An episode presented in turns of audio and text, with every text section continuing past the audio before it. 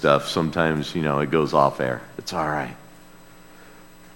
It's odd that we would look at a different people group before looking at Ruth, but the Moabites, we, you have to understand, are a people that started way back in Genesis.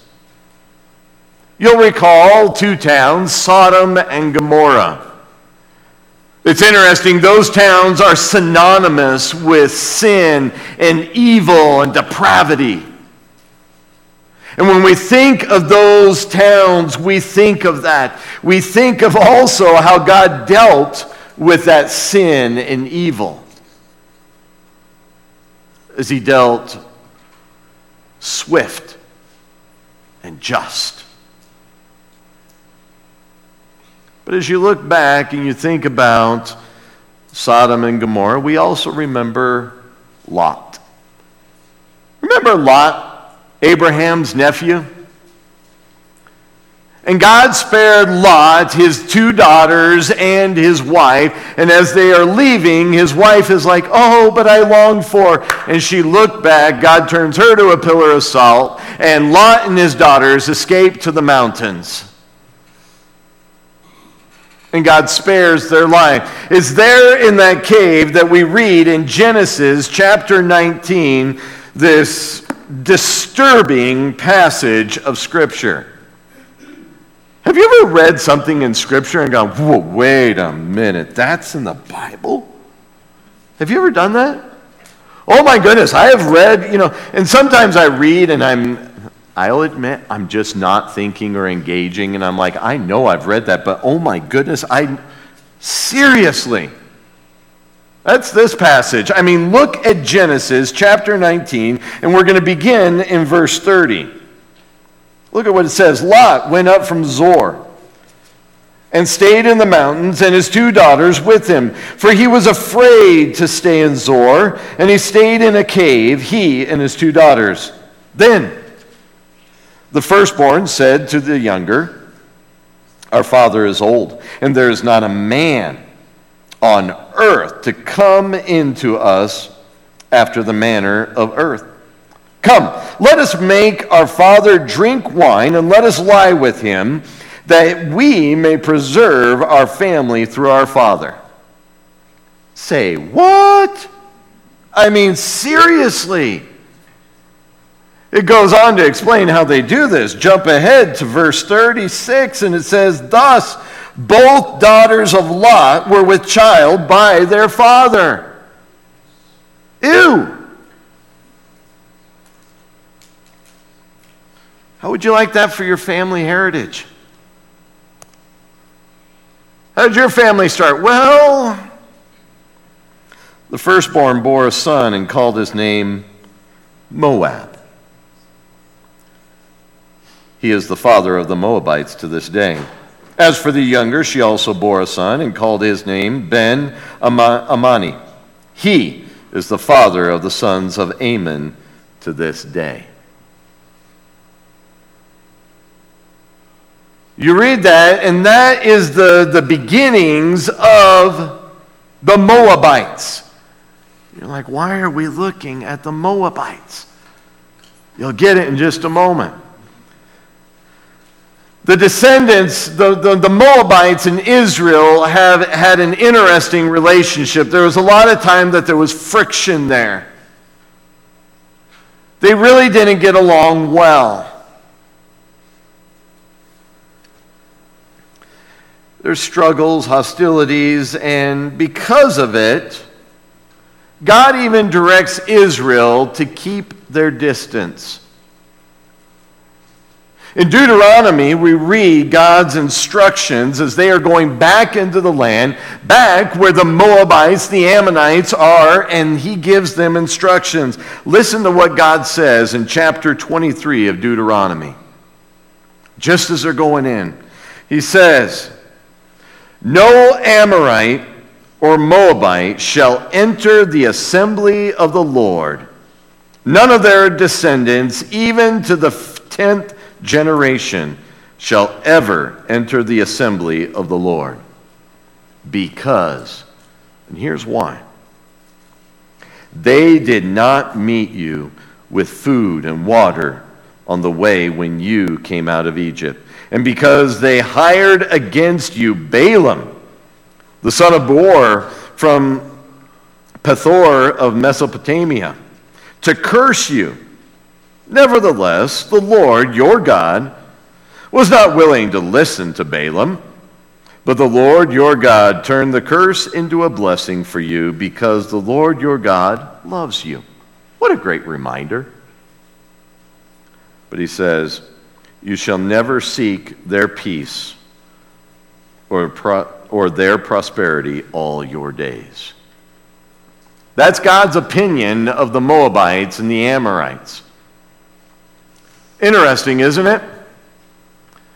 They were not to come in and fellowship with them. That was God's instruction. That's God's opinion of these people here. And here's why we're looking at the Moabites as we begin this study of Ruth. I want you to turn to this wonderful book, which is only four chapters. It's an amazing, amazing narrative. But look at how it begins. Now, it came about in those days when the judges governed that there was a famine in the land. And a certain man of Bethlehem in Judah went to sojourn in the land of Moab.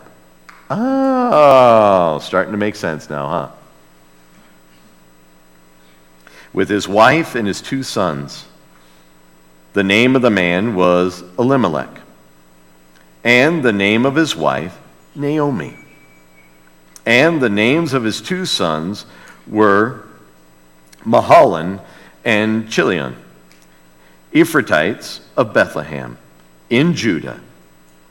Now, they entered the land of Moab and remained there.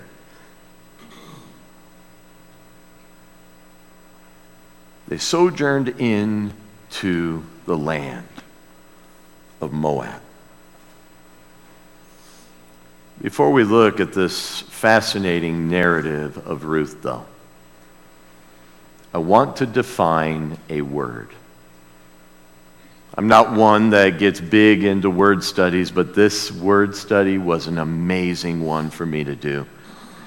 And I think it will benefit you as we look and unwrap the word redeemed. It's a verb. And this verb is worth understanding for us today as much as it was for the Israelites in their day. How many of you have ever done a study on this word? Oh, a few of you. The rest of you, this word is such a blessed, blessed word. Look at the definition. The definition is simply this to buy back. There's a purchase that is, is being performed here when, when you redeem something or someone. To buy back, to free from captivity. A payment for a ransom. Are you starting to see this word unfold? to redeem, to release from blame or debt. I'm just curious how many of you in here this morning are in debt? Wonderful. We have a financial peace course that we offer. No. All right, being in debt is, is a burdensome thing, is it not? But the concept of, of being redeemed is being released from that debt, being released from that blame. And the blame is just, it's deserved. To be free from the consequences of sin. Read that one again. Look at that. Free from the consequences of sin. Wow. I don't know about you, but I read in the scriptures that the consequence of sin is death. What an amazing thing. to repair or restore. Some of you are coming in this morning. Some of you are sitting there and you are broken.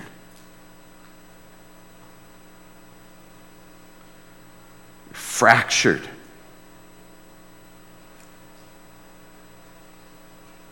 You're like, you know, it'd really be nice this morning to leave redeemed, repaired, restored. To atone for. I, I love the s- synonym. Synonym. Yeah.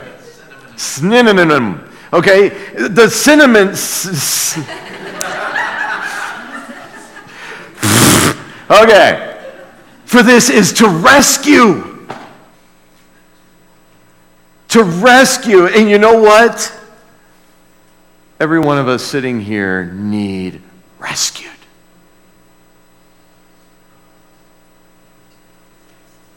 If you look further into this word redeem, and I'm just going to leave that up there for you to, to ponder for just a minute while I look at these other words that stem from this beautiful word. But you look at a redeemer. A redeemer is the individual who does the redeeming, who redeems. And I love it when, when you look at Noah Webster's dictionary, it says, especially capitalized.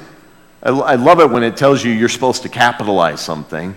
It says, especially capitalize Jesus, a redeemer. In the Old Testament, when we look at the process of, of the Redeemer, it was one who had to be a blood relative, someone who had relation through blood. That individual could be a Redeemer. It was one who would pay the price on behalf. Did you hear that? It was one who would pay the price on behalf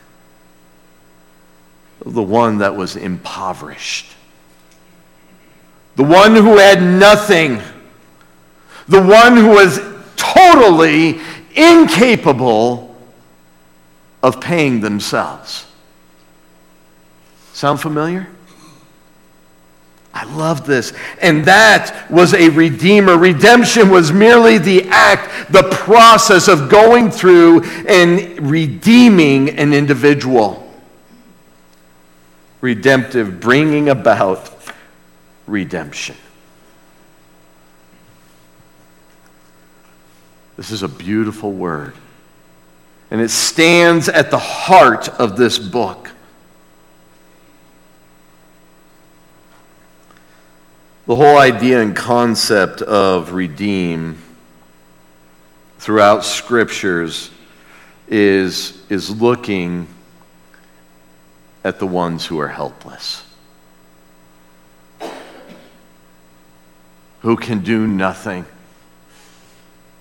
And then we look to the one who can.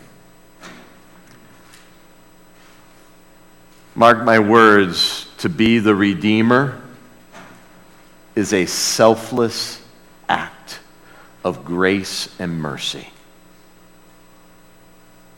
Because the individual receiving it has nothing.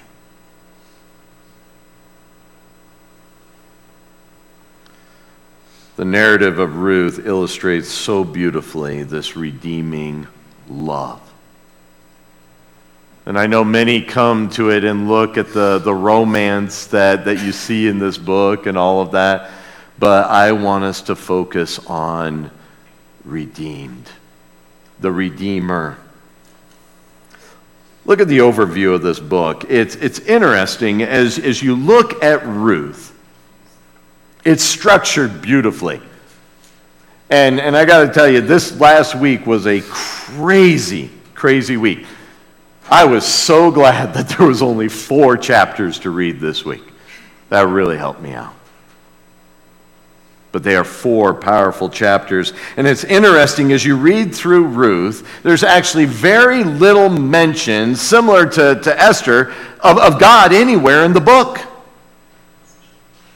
Very little is God mentioned, but yet, wow, as you read this narrative, it is amazing how you see God's fingerprints. And when you get done, you're just like, wow, God, you did something amazing there.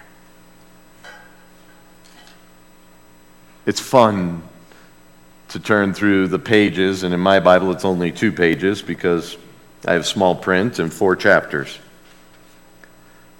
But it shows his divine work in just a beautiful, powerful way.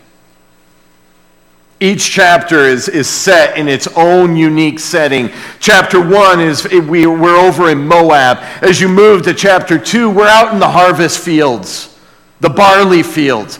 Chapter three, we're at the threshing floor. And chapter four takes place in Bethlehem. Four very unique settings as, as this narrative unfolds. And throughout each chapter, we see the, the faint picture grow stronger and stronger of a Redeemer throughout the narrative. And I hope as we look at this narrative that you understand your need, my need to be redeemed as well. To have a redeemer. Each chapter builds on itself beautifully. Chapter 1. The, the chapter begins with, in the time of the judges. Well, we looked at the judges last week, and that was not a, a great time, okay? That was not a great time for Israel. But this takes place in that time. What a beautiful thing that God preserves for himself a remnant who are faithful. We look at our time and we can see that there are individuals, there are churches who remain faithful to God's word. Oh, to be a part of that remnant.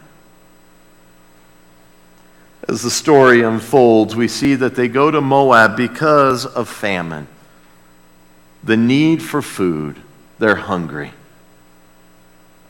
And they go to this land hoping to find fulfillment, and they find food.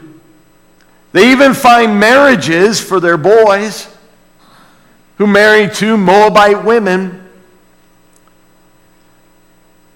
But they also find heartache, grieving, sorrow death. Naomi's husband dies.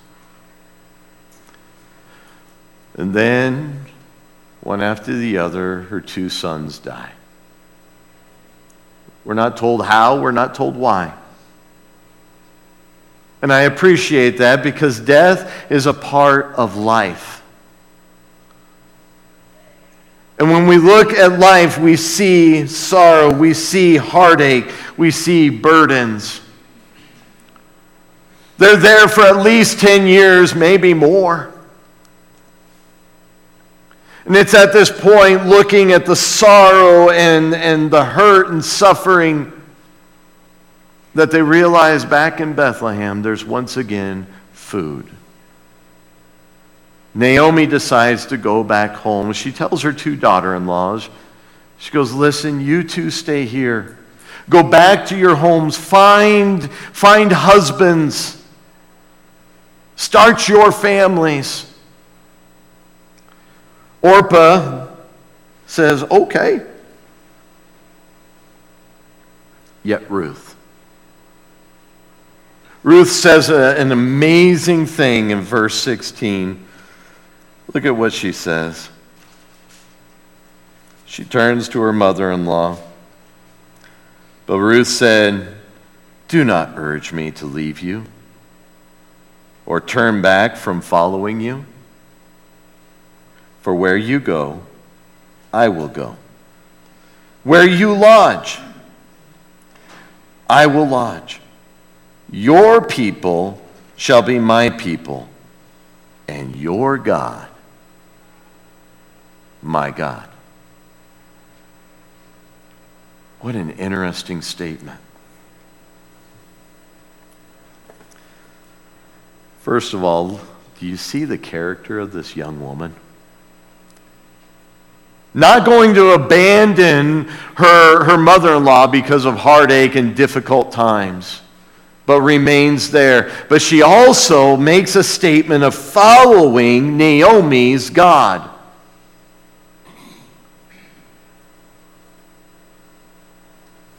Not a lot is stated about what happened in those 10 years.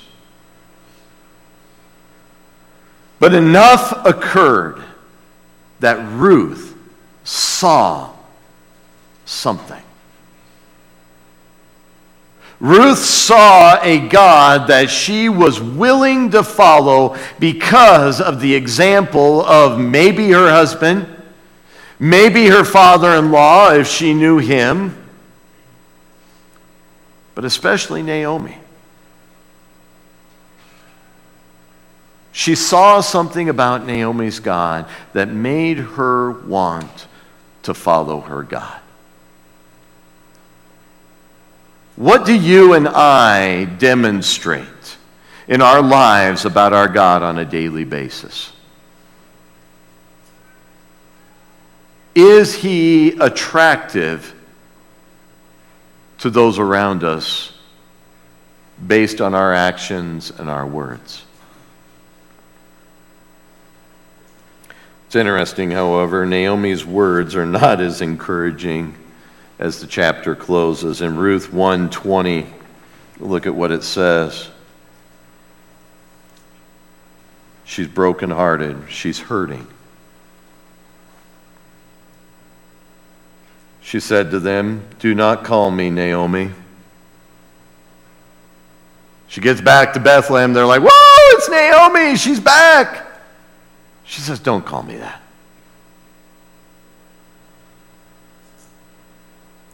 Call me Mara. Mara means bitter, bitterness.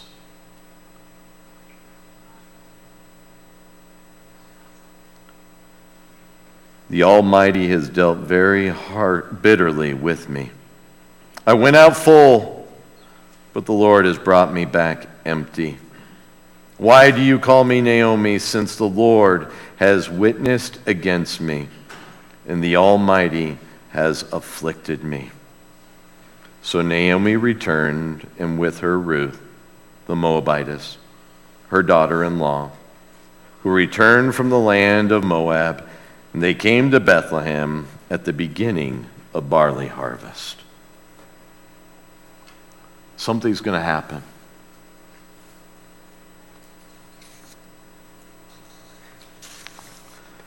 but she's bitter.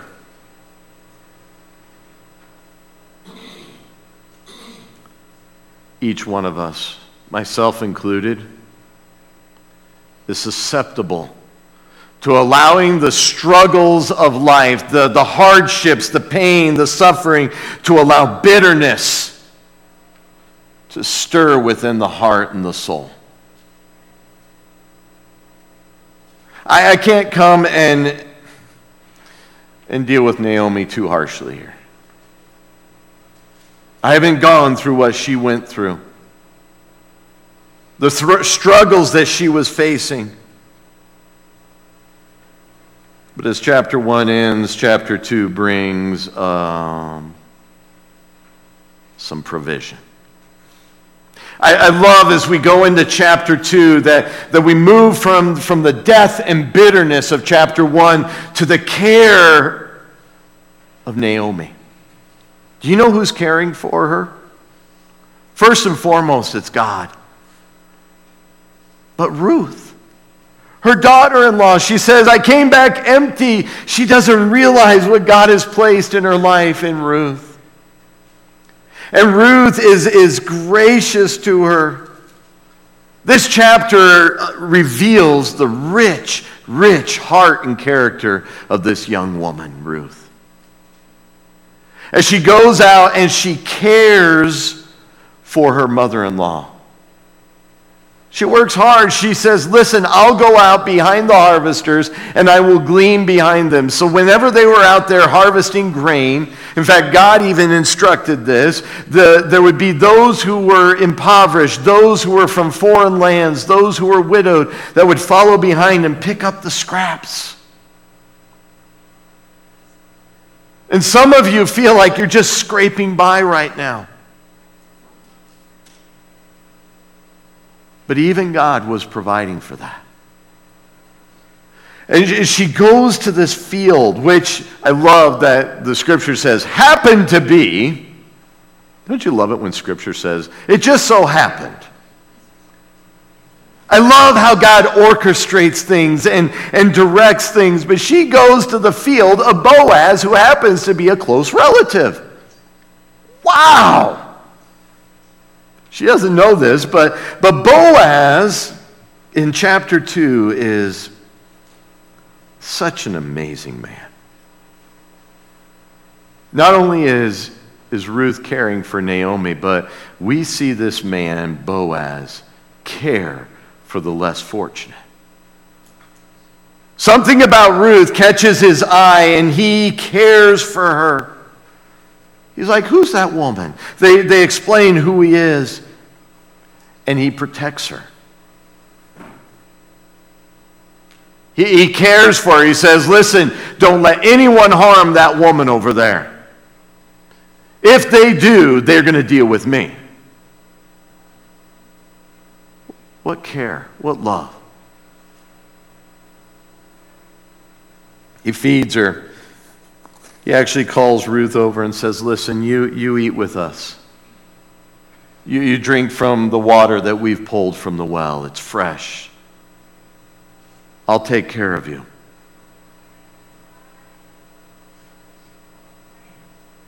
You know, man, if you want to look at strength of character, I'd encourage you. Boaz, Boaz here is an amazing example. He's not seeking romance right now. He is just being a man of character, integrity, protecting those and providing for those less fortunate. I mean, look at what this man does. Turn, turn to chapter 2. This is, this is just exciting. Look at verse 14. Look at this man, Boaz. At mealtime, Boaz said to her, Come here that you may eat of the bread and dip your piece of bread in the vinegar. So she sat beside the reapers, and he served her roasted grain, and she ate and was satisfied and had some left, which she would take to Naomi. Also, look at what he tells her. Sorry, he doesn't tell her this. When she rose to glean, Boaz commanded his servants, saying, Let her glean even among the sheaves. Not on the edges, but in the middle where the grain is rich and full. Easy.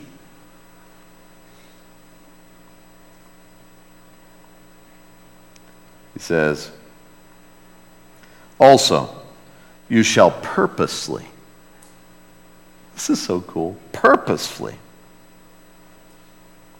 I lost my place, pull out for her some grain from the bundles and leave it that she may glean, and do not rebuke her. Listen, I want you to pull some of the good stuff. Just kind of let it drop. Don't shame her, don't rebuke her, but leave it there and let her follow behind and pick it up. What a beautiful thing to do. How gracious.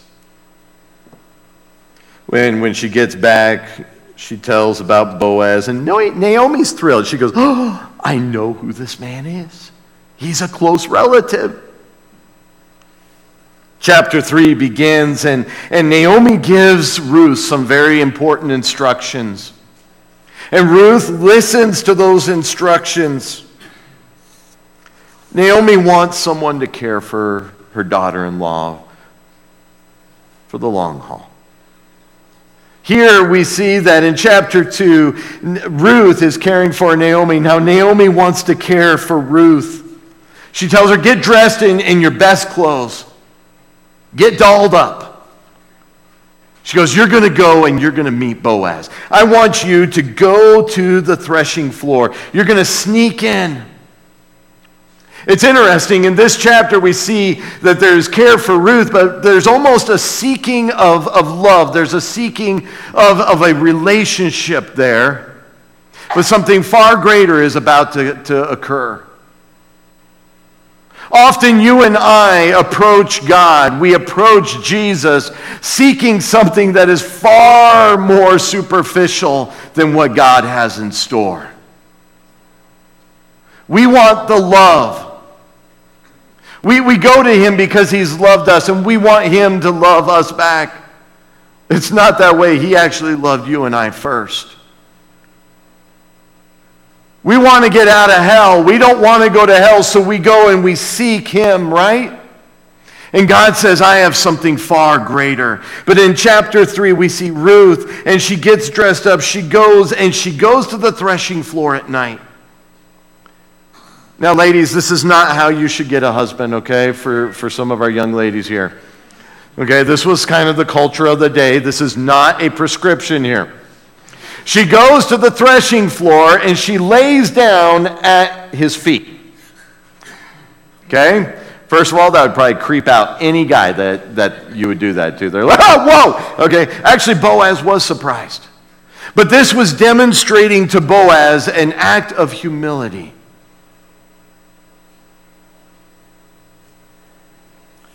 And it's interesting, Boaz, when he wakes up, Ruth says an amazing thing.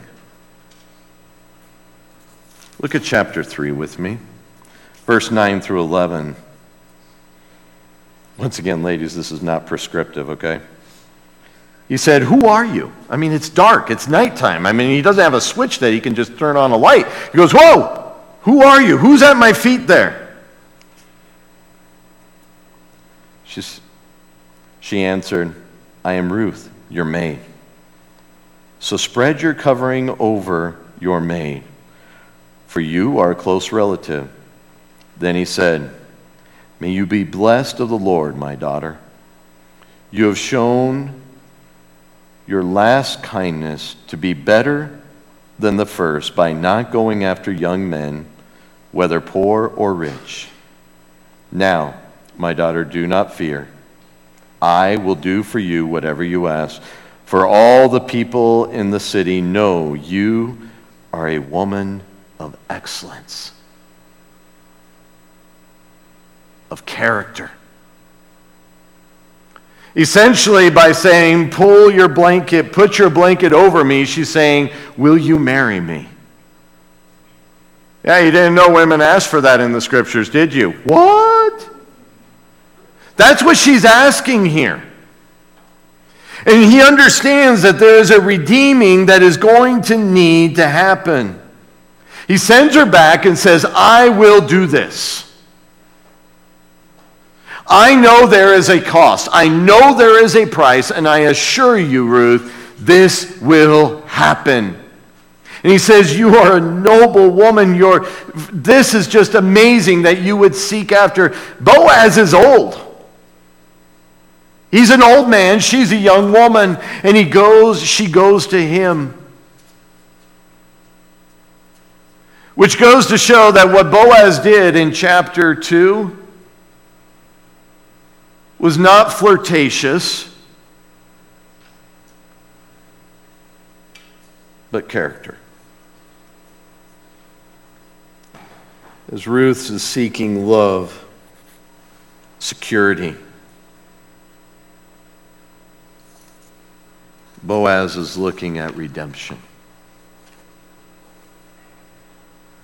Chapter 4 is an amazing chapter, and man, I'm already out of time. I thought for sure with four chapters, I'd be like, man, this will be quick, right? No. It's so rich, though. Boaz, he doesn't waste time. He goes out, he gathers the leaders. He says, Listen, I, I need you all to be witnesses. He goes, there's another relative, by the way, who's closer.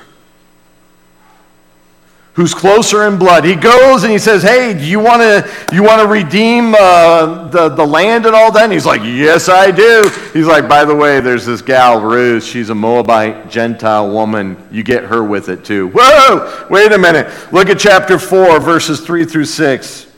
I love this. Then he said to the closer relative, Do you know he's not named? Oh, he's identified closer relative. That's all he gets in Scripture. Then he said to the closer relative, Naomi, who has come back from the land of Moab, has to sell the piece of land which belonged to our brother Elimelech. So I thought to inform you, saying, But if you buy it before those who are sitting here, and before the elders of the people, if you will redeem it, redeem it. But if not, tell me that I may know. For there is no one but you to redeem it and I am after you. And he said, I will redeem it. Then Boaz said, On the day you buy the field from the hand of Naomi, you must also acquire Ruth the Moabitess, the widow of the deceased, in order to raise up the name of the deceased on his inheritance. The closest relative said, I cannot redeem it for myself because I would jeopardize my own inheritance. Redeem it for yourself. You may have my right of redemption, for I cannot redeem it. I find it interesting. This man wanted the inheritance, he wanted a name for himself, yet to this day he remains nameless. I find it amazing that we want the redemption, but we want our name to be elevated. We want our name to be lifted up rather than the name of Jesus Christ. Yet, Boaz, we are still talking about today. His character is integrity. People rejoice over this redemption process.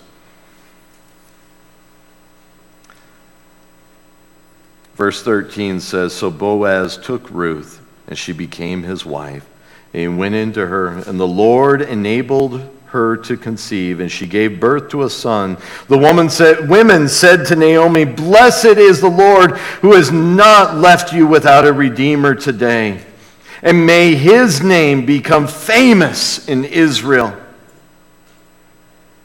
May he also be to you a restorer of life, a sustainer in your old age for your daughter in law who loves you and is better to you than seven sons has given birth to him. Then Naomi took the child and laid him on her lap and became his nurse. The neighbor women gave him a, a name, saying, A son has been born to Naomi. So they named him Obed. He is the father of Jesse, the father of David.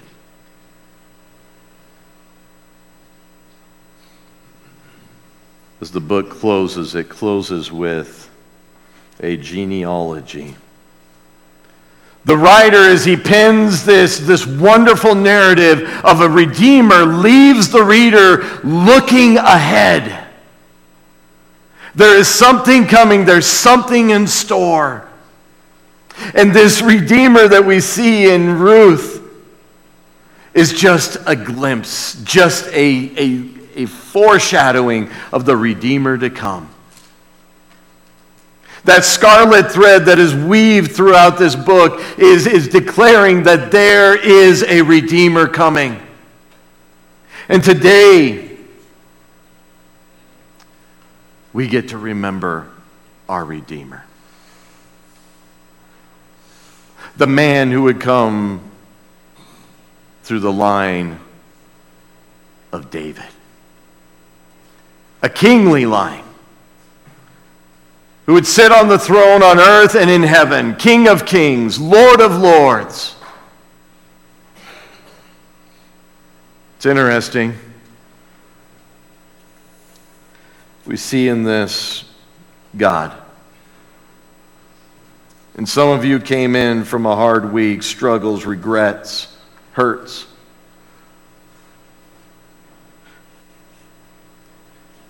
Some of you saying, if only you knew. I don't, but God does. And He sent a Redeemer. His name is Jesus.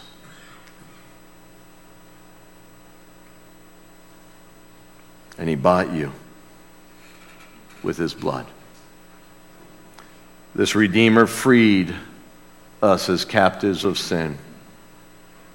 He releases you and I from the debt that we can't pay. From the consequences of sin. He restores you and I to himself. The, the, the relationship that was fractured, ripped because of your sin and mine, he restores. And he atones with his blood. He rescued us because we needed rescuing.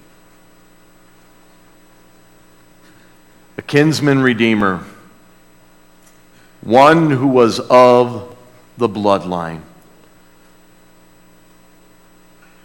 Jesus Christ, our kinsman redeemer, who took on the blood of man, God in the flesh in order to redeem you and I from sin. We're going to enter into a time of, of communion here. If you didn't grab one as you came in, please raise your hand and the ushers will, will get that for you. We have one over here. But a kinsman redeemer would come in the flesh. Jesus, the night he was betrayed, gave a beautiful beautiful illustration of his flesh. He would take the bread and he would break it.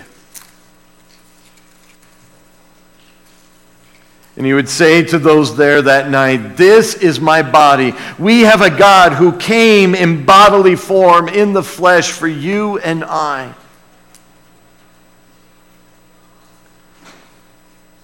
He said, This is my body and it's broken for you. Let's ask a blessing on it as we partake together. Graciously, Heavenly Father, God, your word says that you loved us. Oh, with a redeeming love. That you sent your only Son.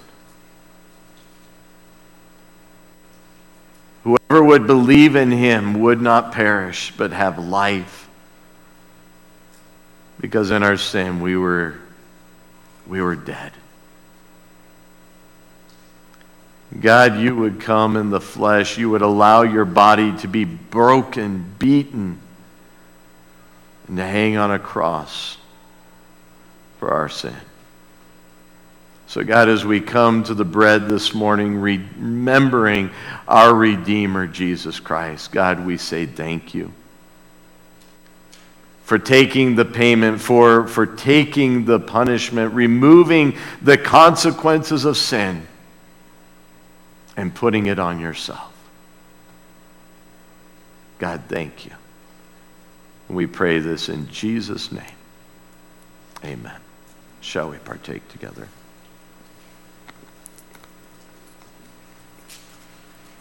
a kinsman redeemer, one of bloodline.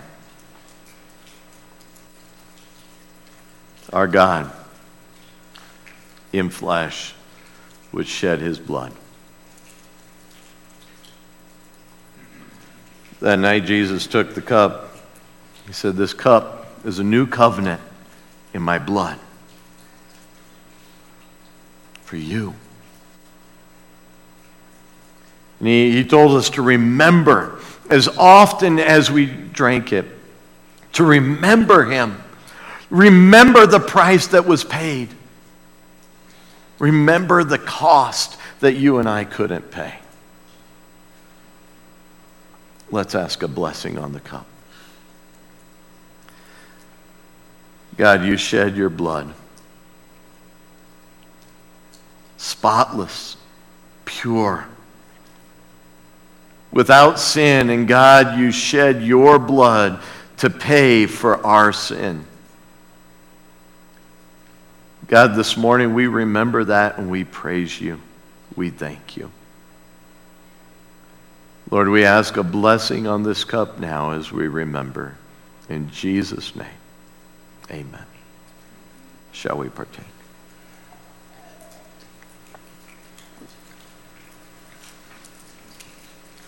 I love that Ruth leaves us looking at a genealogy that would come after her. And we see King David. And we look further ahead and we look and we see that there is a promised Messiah coming. This morning, we look ahead again. Not for a Redeemer, He came, but we look for Him to return. And with that, we look with anticipation and joy. Nathan's going to come and lead us in a song as we close. I want you to think about what you're singing as we sing this song. There is a Redeemer, and his name is Jesus Christ.